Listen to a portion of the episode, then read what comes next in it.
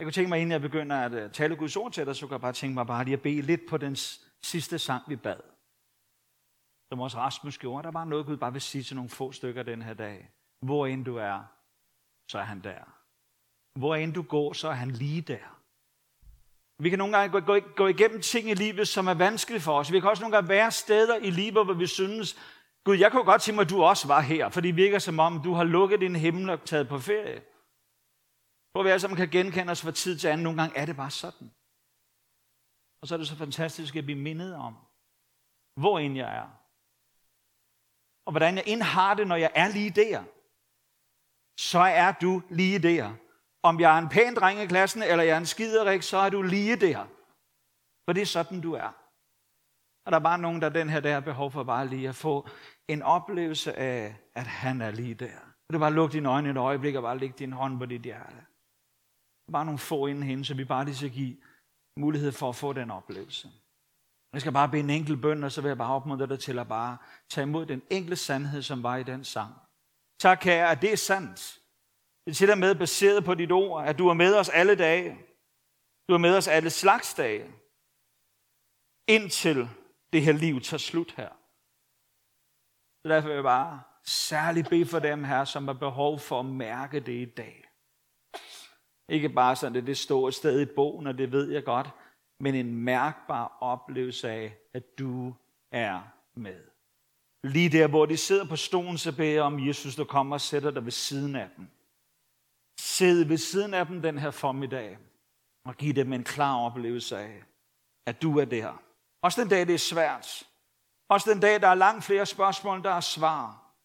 Også den dag, hvor det virker som om alt er oppe i luften, og alt er ude af kontrol. Så tak for vidsheden om, at du har styr på det hele. Du har fuldstændig styr på det. Og jeg har lyst til at sige til nogen denne formiddag, han har styr på det. Han har fuldstændig styr på det. Og nogle gange har vi bare behov for at bare være der. Du kan ikke gøre en hel masse farler til. Bare hvile i den der vidsthed om, han har styr på det. Tak for muligheden for at være her i formiddag. Og skønt, Jørgen ringede til mig for en halvanden måned siden og sagde, vil du ikke gerne komme, Andreas, vi alle sammen er væk. Og det valgte jeg bare lige med det samme at tage som en kompliment. Øh, det er sådan et tidspunkt, hvor man lige skal vælge, altså lige tænke, okay, hvordan reagerer jeg lige på det her? Jeg vælger bare med det samme og tænkte, det kan kun være et kompliment. Så øh, tak for muligheden for at tale Guds ord til jer i dag. Og I kører jo tema, der hedder Bibelen for voksne. Det synes jeg er mega spændende. Du kan jo godt tænke mig jeg føler mig mange gange som et barn, når det handler om noget med Gud at gøre, men Bibelen for voksne mennesker, det er jo et dejligt tema. I sommer sad jeg ved Gardersøen, ved en lille pool sammen med min kone, og læste en fagbog, som øh, hører til en uddannelse, en efteruddannelse, jeg er ved at tage som sjælesover og rådgiver. Og mens jeg så læste den der bog, jeg ved ikke, om du kender det, det var, så pludselig så var der noget i bogen, der fik dine tanker til at gå ud af et eller andet tangent. Et eller andet, der begynder at blive bygget på. Og de tanker, jeg begynder at tænke, er egentlig det, som er mit tema den her dag. Noget omkring, hvilken billede har jeg af Gud? Meget fint med det ord, som du kom til os. For jeg tror, det er det, Gud vil den her formiddag. Jeg tror, han vil åbne os øjne, så vi ser noget mere end det, vi har set indtil nu. Jeg sad der ved, øh, ved poolen der, så tænker jeg bare, så giv mine tanker i den der retning. Og jeg kan godt tænke mig, at vi, vi er jo en kirke i dag. Jeg tror, hvis vi tog sådan en rundspørger, og ligesom spurgte, hvor mange herinde tror på Gud. Så tror jeg langt de fleste af os, forhåbentlig ikke alle, forhåbentlig er kirken også et sted, hvor vi er på vej til tro, men sikkert majoriteten af os vil sige, jamen det gør jeg. Jeg tror på Gud. Og lige præcis den påstand kunne jeg godt tænke mig at stille skarp på en gang. Godt tænke mig at afprøve den påstand lidt. Ikke afprøve, hvorvidt du tror på Gud eller ej, for det er der ingen, der kan vurdere. Er det sandt? Altså, vi er ikke sat til at være en anden smagsdommer om, hvorvidt du tror eller ej. Paulus siger det så fint i Korintherbrevet, vi er ikke herre over hinandens tro. Men vi er medarbejdere på hinandens glæde. Så jeg vil ikke uh, sætte spørgsmålstegn, hvorvidt du tror eller ej. Men mere sætte spørgsmålstegn. Sæt det her ene spørgsmål, som også jeg har valgt at være dagens titel. Hvilken Gud tror du på? Og her er vi ikke ude i verdensreligionerne om det er Shiva, eller det er Buddha, eller det er Jesus, du ligesom hælder mest til. Men mere det her spørgsmål, hvordan ser den Gud ud, som du tror på? Hvad er det for et billede, der findes inde i dit hoved af den Gud, som du frimodigt påstår, at du tror på, hvilket jeg er helt sikker på, at du også gør. Og så er der helt sikkert nogen, der bare vil sige, at er Gud ikke bare Gud? Altså, hvor svært kan det være at stå i bogen? Ikke? Altså, det. Og, og det er selvfølgelig sandt. Jeg, jeg tænkte på en af vores salmedigtere, som har skrevet den her salme. Peter Das hedder han. Han har skrevet en salme, som hedder Herre. Hvad den skal se, hvad den hedder rigtigt. Herre Gud, de dyre navne af jer. Det er ikke, fordi jeg kender den salme. Jeg bare, bare minder om en enkelt sætning. At Gud er Gud, om alle land så lå øde. Og Gud er jo Gud, om alle mænd var døde. Og ja, det er jo fuldstændig sandt. Gud er Gud. Det siger Jakob jo også i Nye Testamente. Jo. at hos Gud findes der ingen forandring, der kommer og går. Og, og nøgleordene i den sætning, det er hos Gud. Fordi jeg skulle hilse at sige, hos dig og mig findes der masser af forandring, der kommer og går. Men hos Gud findes der ingen forandring, som sådan kommer. Der er ingen skiftende skygge. Der er ikke sådan, han er ikke en i dag og en anden i morgen. Gud er Gud. Han er jo ikke engang til, fordi du tror på ham. Han er jo til, punktum. Og så har du så valgt at tro på ham. Jeg ved, om du nogle gange har mødt en god ven, der siger, ja, ja, men Gud er jo til, fordi at du, øh, du tror på ham. Så har du ligesom lavet et billede op i hovedet at han er til. Men det er jo ikke virkeligheden. Ligeså vel som solen ikke skinner, bare fordi du gør dig opmærksom på den. Solen skinner hele tiden. Så nogle gange så går du op af kælderen, og så opdager, når ja, solen skinner. Og så er det også med Gud. Gud er der. Så det er fuldstændig sandt. Det kan vi godt slå fast. Gud er Gud. Om så alle lande lå øde. Men når det så er sagt, og det her, jeg skal sætte betoningen på min prædiken. Når det så er sagt, så vil det billede, som du og jeg har af ham, det vil da lige afgøre, hvilken Gud vi har. Og det vil i den grad fuldstændig definere den relation, som du har til ham. På et tidspunkt så pågår der sådan en snak med disciplene. Jesus har selv sat snakken i gang. Spørgsmålet gik ud til dem, hvem siger mennesker, at jeg er? Og jeg tror egentlig ikke, at Jesus var ude efter for at vide, hvem han synes, de var. Men han har en anden pointe, som han er på vej til. Men de hopper med på lejen og øh, begynder at svare ham, at nogen synes det, og andre mener det, og nogen mener, du er Johannes, og nogen døberen, som er tilbage igen, og Elias eller Esajas. Og så kommer Jesus frem til det, der måske er pointen med hele samtalen, og grund til, at han satte den i gang, det var, men han siger til dem, men I, men du, hvem siger du, at jeg er? For det er ikke så interessant, hvad alle andre synes. Det er ikke så afgørende for dit liv, hvad alle andre skulle tro og mene. Det, der er fuldstændig afgørende, det er, hvem siger du, at jeg er? Så man kan måske lidt frægt sige, at du har den Gud, du tror på. Uanset hvor meget mere Gud så ind er. Bibelen er jo fyldt med eksempler for mennesker, som havde forskellige billeder på den Gud, som de henvendte til, troede på, eller tjente, relaterede til. Og det er klart, hvis vi skulle give et fuldstændig fyldesgørende billede af det, så skulle vi være her hele dagen, og sikkert også dagen i morgen, så det kan vi skåne hinanden for. Men jeg kan godt tænke mig at bare tage tre. Tre forskellige personer, som helt klart viser os, at det billede, de havde af Gud, den følelse af Guds spille aflejet ind i deres hjerte, det var fuldstændig afgørende for det liv og den tro, som de kunne udtrykke.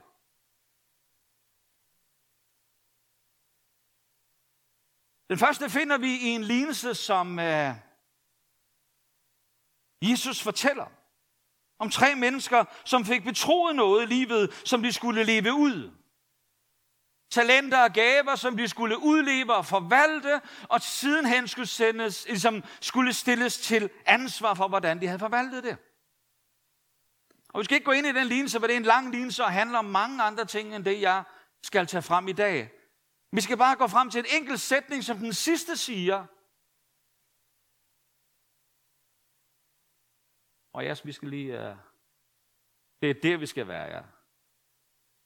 Hvor den sidste siger, da han ligesom står der med det ene talent, så siger han, Herre, begyndte han. Jeg kender dig som en hård mand. Den anden oversætter siger, jeg har lært dig at kende som en hård mand. Skriften giver egentlig ikke noget svar på, hvem der har lært ham det der. Den går ikke dybere ned i, hvordan han har lært det, eller hvad der har gjort, at det var det billede, som der var aflejet sig inde i ham. Konstaterer bare, at den mands billede, som afleverede sit pund, han har fået et og gav et tilbage. Den mands billede var, herre, jeg har lært dig at kende som en hård mand. Det er også tydeligt at se ud for historien, Jesus fortæller, at de andre, der havde fået betroet talenter, havde ikke samme billede af deres herre. Og fordi de ikke havde det, så frisatte dem det til at gøre noget med det, som de havde fået betroet. Det, der meget tydeligt kommer frem i den her historie, det er, fordi den her mand havde det billede af sin Gud, så lammede det hans handlefrihed, så lammede det hans tro. Så gjorde det noget ved ham, som gjorde, at han ikke turde handle på det, som han havde fået. Og i sidste instans, så fratog det ham faktisk livets velsignelse.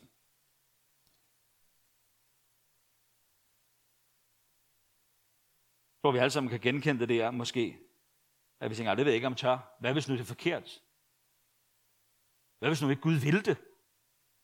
Nogle gange står vi der, og vi bliver apatiske og lammet, i stedet for at blive handlende, i stedet for at være handlende, så bliver vi lammet i vores relation. Jeg tænker, møder nogle mennesker, som bliver helt sådan panisk. De har fået en super idé, og så ved de ikke, om de tør alligevel. Og nogle gange så, så står vi der, fordi at vores billede af Gud er anderledes, end den han egentlig er. Han siger lidt længere fremme, af frygt for dig. Så det var det, hans billede lå. Af frygt for dig, så gravede jeg mit liv ned. Så gravede jeg mit talent ned. Så gravede jeg mine muligheder ned. Muligheder ned. Så gravede jeg mine drømme ned. Så gravede jeg min, det i livet, jeg skulle have blevet til, det gravede jeg ned. Desværre står han ikke der alene. Jeg tror, at vi er flere herinde den her formiddag, som også kan genkende os selv der nogle gange. På tid til i livet. Og derfor er det et godt spørgsmål bare lige at stille os til os her. Det billede, du har af Gud, frisætter det den drøm, der er inde i dig.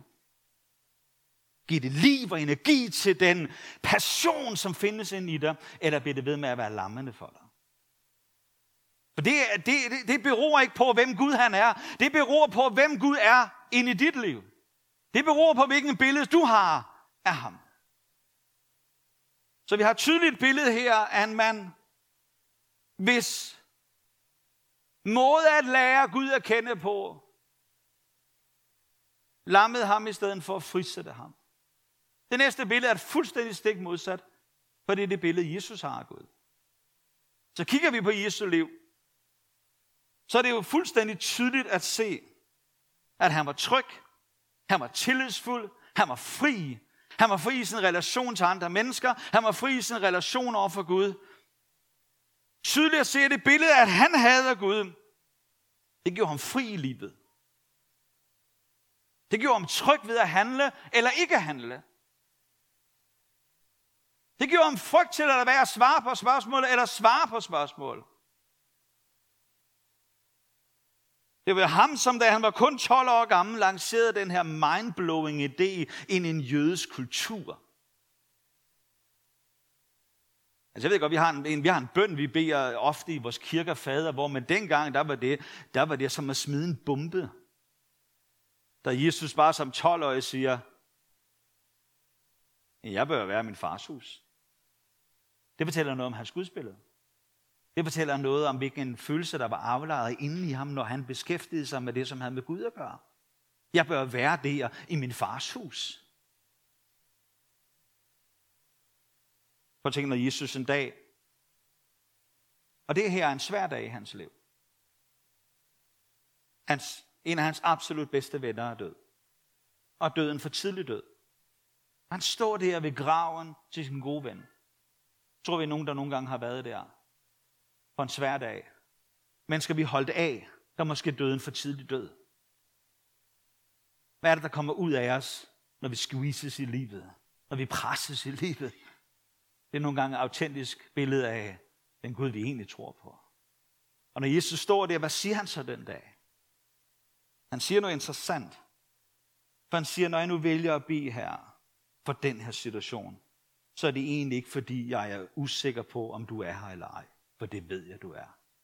Så gør jeg det, fordi der er andre her, der har behov for det samme, som jeg ser. For jeg ved, at du altid, som I altid, hører mig, når jeg beder. Det var så dybt cementeret inden i ham. Han er med mig alle dage. Han er også med mig i dag. Og det der gjorde ham tryg i situationen. Ja, han var ked af det. Det er også i den beretning, vi har det korteste vers i Nye Testamente. Jesus, han græd. Det er måske det værste, der siger mere om Jesus end noget andet. Det siger i hvert fald noget om hans menneskelighed. Så kigger vi på Jesus, så er det tydeligt at se, at det billede, han havde af Gud, det gjorde det modsatte af det, som det her, han havde, som bare havde det ene talent, som graver det ned. Jeg tror, det tydeligste eksempel, vi har i Nyt Testamente på et menneske, hvis liv vendes op og ned, da hans billede af Gud blev forandret, det er jo Paulus. Paulus havde altid troet på Gud.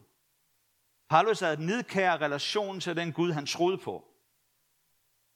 Men da Paulus' øjne blev åbnet, som vi hørte igennem det profetiske ord i dag, da hans øjne blev åbnet, og han så noget andet, så fik han nogle nye briller på, og begyndte at se det anderledes. Den selv samme skrift, han havde brugt til at argumentere for, hvorfor Jesus ikke var Messias. Der begyndte det pludselig at blive levende for ham. Så begyndte han at se noget andet. Det er jo det, er jo det der står. Det er jo ham, det menes. Fordi han spillede af Gud ved et møde med Jesus blev forandret, så vendte det fuldstændig op og ned på dansk mands liv. Vi er mange, der har måske troet på Gud hele livet. Jeg kan aldrig huske ikke at tro på Gud. Jeg voksede op i en kristen familie, jeg slæbte med i, i kirke altid, hvor jeg ikke engang kunne gå selv. Altså, det har jo altid været en del af mit liv. Og jeg skal dele mit eget livshistorie lige om lidt. Men vi nogle gange er som Paulus, man har behov for i, op i livet nogle gange, at få lukket vores øjne op, så vi ser noget andet. For det kan frisætte noget inden i os, som er så dyrbart. Et talent, en gave, en drøm, som Gud har givet dig. Så derfor er mit spørgsmål til os den her dag. Hvilken billede har du egentlig af Gud? Hvilken billede har jeg egentlig af Gud? Hvordan har jeg lært ham at kende? Har du nogensinde tænkt over, hvem der har lært dig det billede? Har du nogensinde øh, vurderet, om det billede, du har af Gud, om det er sandt?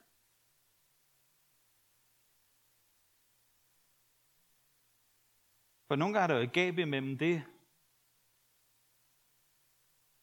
jeg teoretisk læser her i bogen, og så det billede, der findes inde i mig.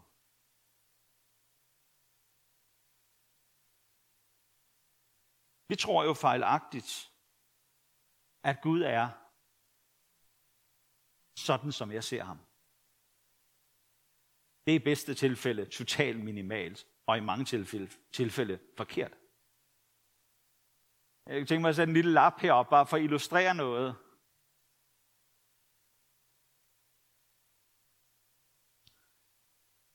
Det, det, er, det er dit billede af Gud. Det kan godt være rigtigt, altså. Men jeg har bare lyst til at sige til dig, at han er så meget, meget, meget større, end vi ser det. Og vi har behov for at få lagt nogle flere gule lamper på den der, det der billede.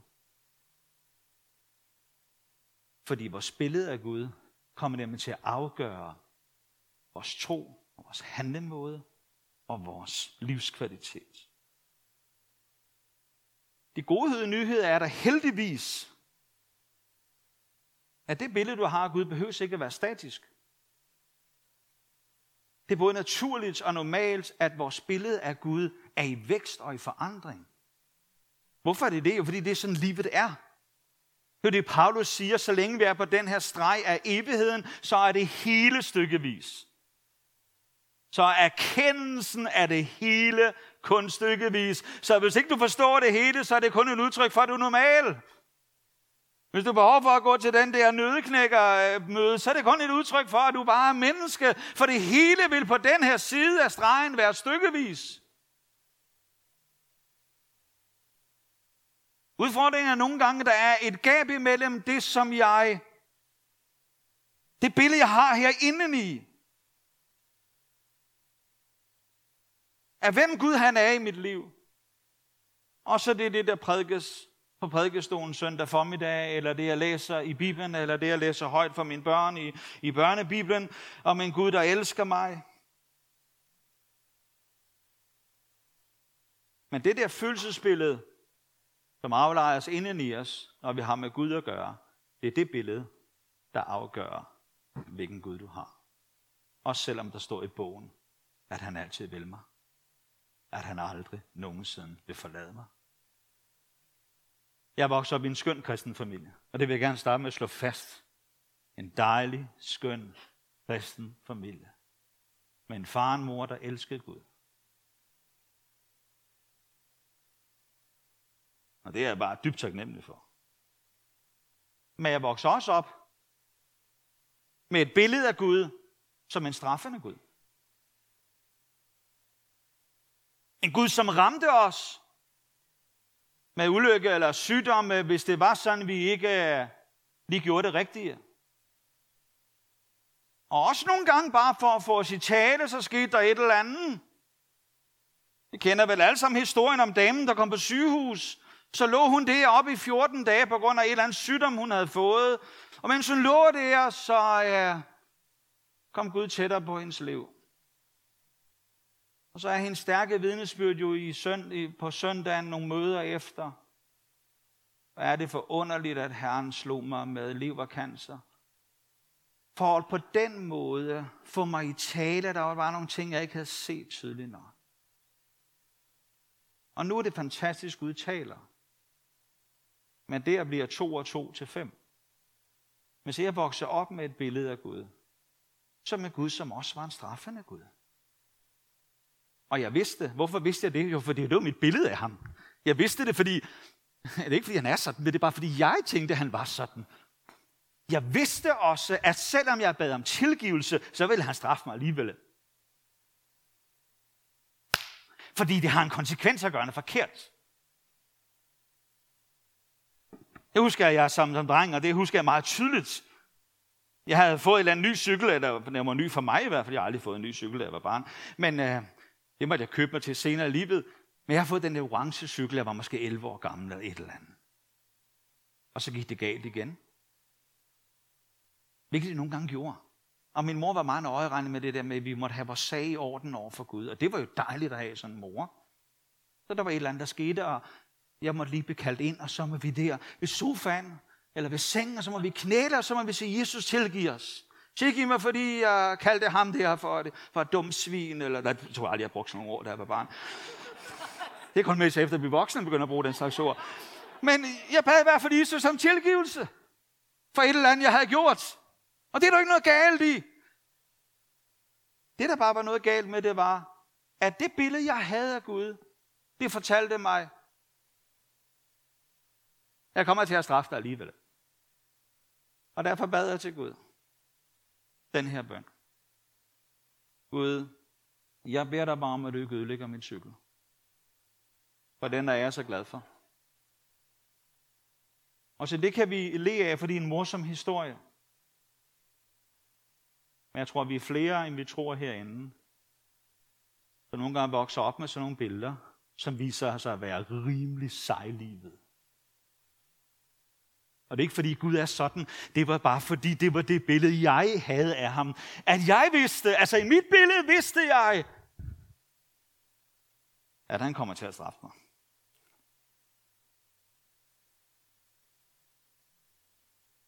Jeg voksede også op med, med et billede af Gud, som... Øh, kender I det her billede med den her trekant, hvor der er et øje i midten? Det var mit billede af Gud. For jeg vokser op med et billede af Gud, at han lidte efter fejl i mit liv. Han holdt øje med mig. Han var meget, meget ude på og, sådan, og, og meget nøjeregnet med at kigge efter, hvis det var, jeg gjorde noget forkert. Og det her billede, det, øh, det blev kun bekræftet, når jeg kom i søndagsskole. Fordi i søndagsskolen, der sang vi nogle sange, som kun bekræftede, at det er jo også sådan Gud han er. Pas nu på, lille øje, hvad du ser. Pas nu på, lille øje, hvad du ser. For din far i himlen der skuer ned på jorden her. Så i øvrigt pas på, lille fod, hvor du går. Så det bekræftede kun mit billede af, at Gud holder øje med mig. Han kigger ikke på mig og beundrer sig over mig. Han holder skarpt øje med mit liv. Og så har han en lille bog, hvor han skriver det ned i.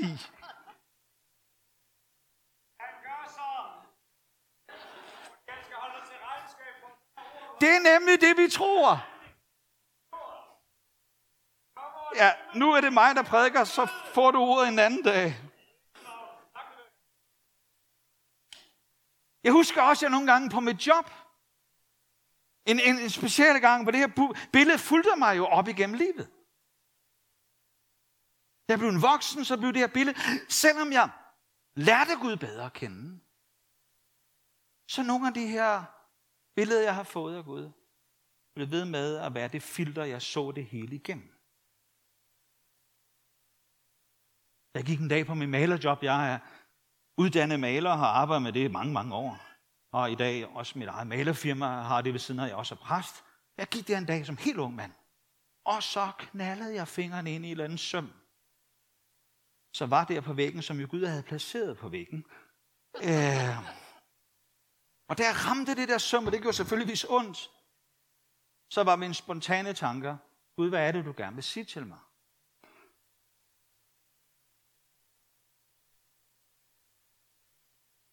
Det værste ved det her billede,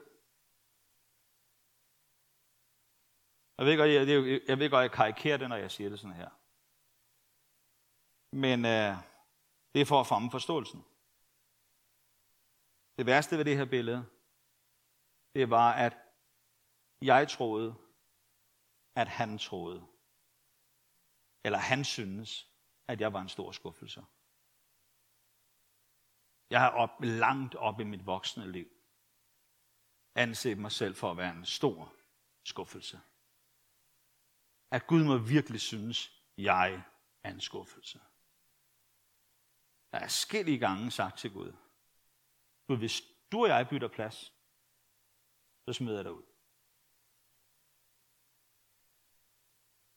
Og jeg tænkte, at min relation til ham hvilede på mit evne til at leve op til det, som var jo rigtigt og forkert. Det gav også næring til mit billede af, at jeg var en skuffelse.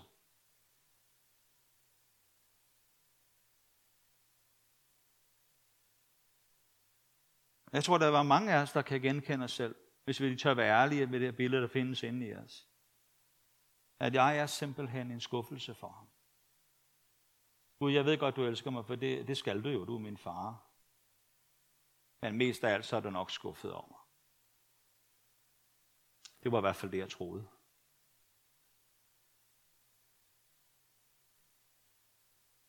Jeg tænkte sådan her. Og jeg er kun ærlig over for dig, fordi at, øh, det giver dig mulighed for at kigge ind i dit eget liv også. Nogle gange, når vi kigger ind i andre menneskers liv, så er det ind i et spejl, hvor vi kigger ind i vores eget liv.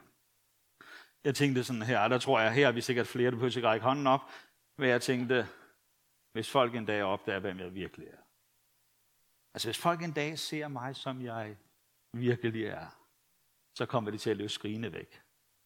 Så vil de aldrig nogensinde mere lytte på mig. Så kommer de aldrig nogensinde mere til at have sådan respekt for det, jeg også gør. Og se, problemet med at have det billede af sig selv, som jo også er en refleksion af et billede, jeg har af Gud. Problemet med det billede, det er, at jeg brugte kolossalt meget energi, undskyld, jeg lige hæver stemmen, men jeg brugte kolossalt meget energi på at fremstå korrekt. For det mente jeg var væsentligt, det måtte jo være vigtigt. Jeg brugte rigtig meget energi på at skjule de fejl, som også var i mit liv. Og det er et problem. Fordi det ønsker han ikke, at jeg skal leve sådan et liv.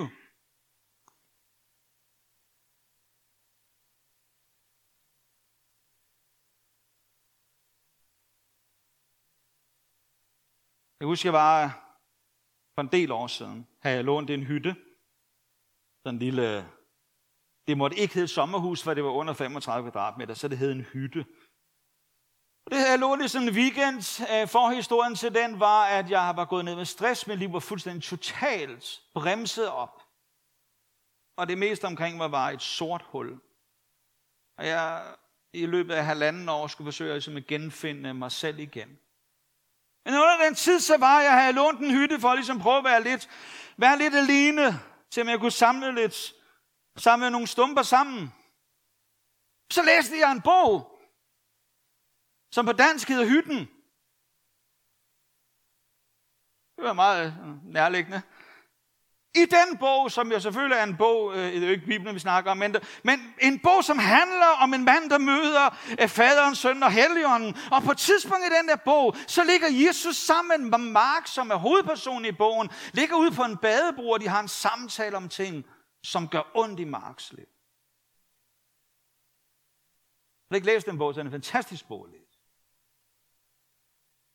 Og på et tidspunkt i den samtale, så vender Jesus sig om imod Mark, og så siger han, Mark, du har aldrig skuffet mig. Fordi jeg forventer ikke noget af dig. Altså mennesker, der er alvidende, kan jo ikke forvente noget. Det er jo kun på grund af vores manglende viden af hinanden, vi stadig forventer noget af hinanden. Så Jesus vender sig om til Mark og stiller de her spørgsmål, og når jeg læser den sætning, så vil jeg gerne sige til dig, så var det som om Jesus han vendte den sætning mod mig. Og sagde han, Andreas, du har aldrig nogensinde skuffet mig. Men det vidste jeg var forkert. Ikke også?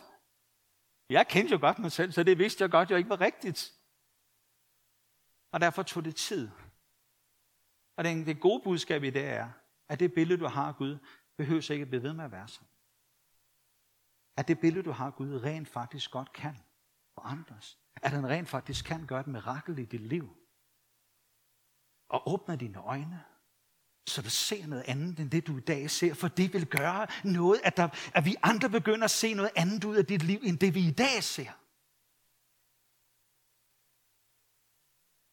Det tog mig lang tid. Og det kan godt være, at nogen kan få det som mirakel. Det, det vil jeg synes for skønt. Det er jeg for tykhudet til. Men øh, så det tog mig lang tid. At forvente det her billede. Jeg ved lang tid, det tager sikkert stadigvæk tid. Jeg tror, jeg vil arbejde med det her resten af mit liv. Men vend det billede for en straffende, navlepindende Gud til en nåderig far. Det tog mig tid. Men jeg er så fantastisk lykkelig over, at Gud han kan gøre det. Et gode spørgsmål er selvfølgelig, hvad var det egentlig, der var med til at skubbe til det der billede? Hvad var det, der startede den der proces i mit liv? Hvad var det, der var med til at skubbe til det der billede, jeg havde, som var, som jeg har lært? Jeg har lært dig at kende som.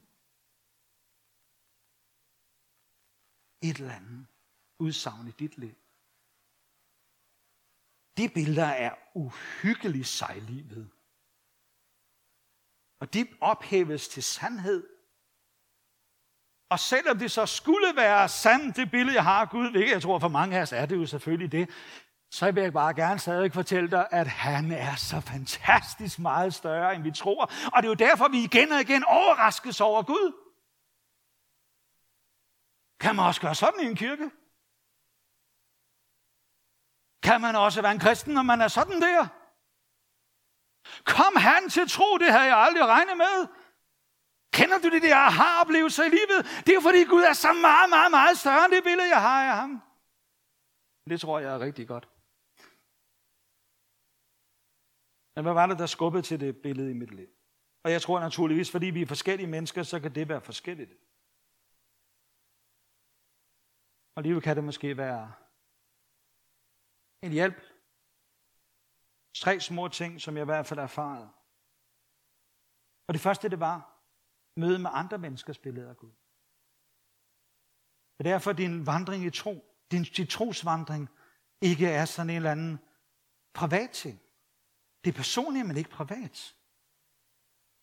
At vi vandrer sammen med hinanden. Det er derfor, det er skønt, at du sidder ved siden af nogen på stolerækkerne. For vi vandrer i tro med hinanden. Vi er ikke her over hinandens tro, men vi er medarbejdere på hinandens glæde. Men det skønne ved at gå sammen, det er, at jeg kan finde ud af, hvordan ser Rasmus på Gud? Jeg husker, jeg kom på efterskole i 1978 nede i Kolding. Og øh, der fik jeg en værelseskammerat, jeg slet ikke kendte, han hed Torben. Torben, han var en glad jyde, jeg var københavner. Og øh, vi fik den der tanke, at vi kunne bede sammen om aftenen. Så vi lå der med folde hænder op over dynen selvfølgelig. Så lå vi der, og så bad vi om aftenen til Gud sammen. Og jeg vil gerne sige en ting, at da jeg hørte Torben begynde at bede, der tænkte min første tanke var, vi tror slet ikke på den samme Gud. Fordi hans frie billede af Gud, det var, det gjorde et eller andet ved mig. Det måske startede med at forstyrre mig, men det begynder at gøre noget inden i mig. Det begynder at flytte og skubbe til noget inden i mig. Jeg tænker, hvordan verden kan man øh, være så fri over for Gud? Det var ikke det, jeg havde lært, som jeg har lært mange gode ting om Gud. Op igennem livet har jeg mødt mennesker, hvis billedet af Gud, hvis liv afspejlede den der Gud, de så. Deres billede af det, de gjorde noget ved mig. Det var med til at skubbe noget i mig. Måske ikke den ene dag til den anden, men over en proces begyndte at gøre noget for mig. En anden ting, som jeg ved gjorde noget for mit gudsbillede, det var min livskrise. I 2010, hvor alt blev sort. Og jeg mødte noget, jeg havde kæmpet imod i overvis. Jeg mødte min egen magtesløshed. Min egen totale tilkortkommenhed. Det kan du lige så godt møde en gang for alle, for den er der jo alligevel. Jeg havde bare kæmpet imod det at møde den.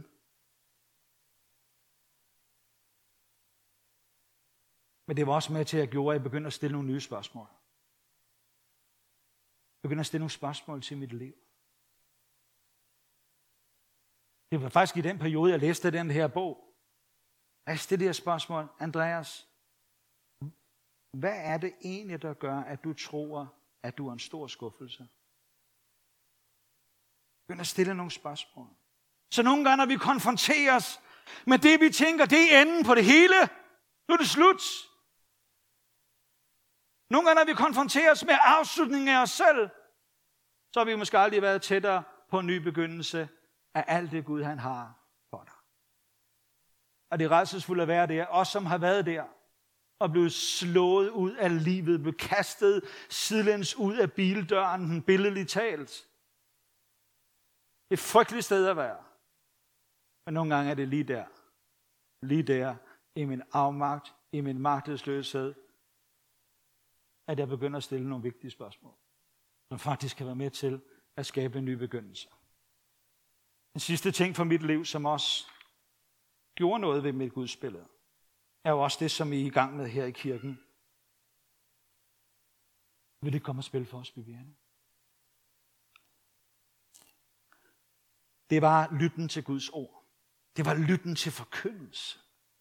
Måske særlige budskaber, for det var dem, jeg havde behov for at møde. Særlige budskaber, som fortalte om, hvilken nåderig Gud vi har. Og det var budskaber, jeg bostede med. Det var budskaber, jeg måtte, jeg måtte bokse med og kæmpe med, for der var så meget inde i mig, der ville stride mod det der billede, som argumenterede mod det der. Fordi det sejlede sejlige ved nogle gange, nogle af de der billeder, vi får ind. Men når du sidder der under Guds ords forkyndelse, eller du læser der hjemme eller studerer en bog, sker der noget. Fordi åbenbaring gør noget.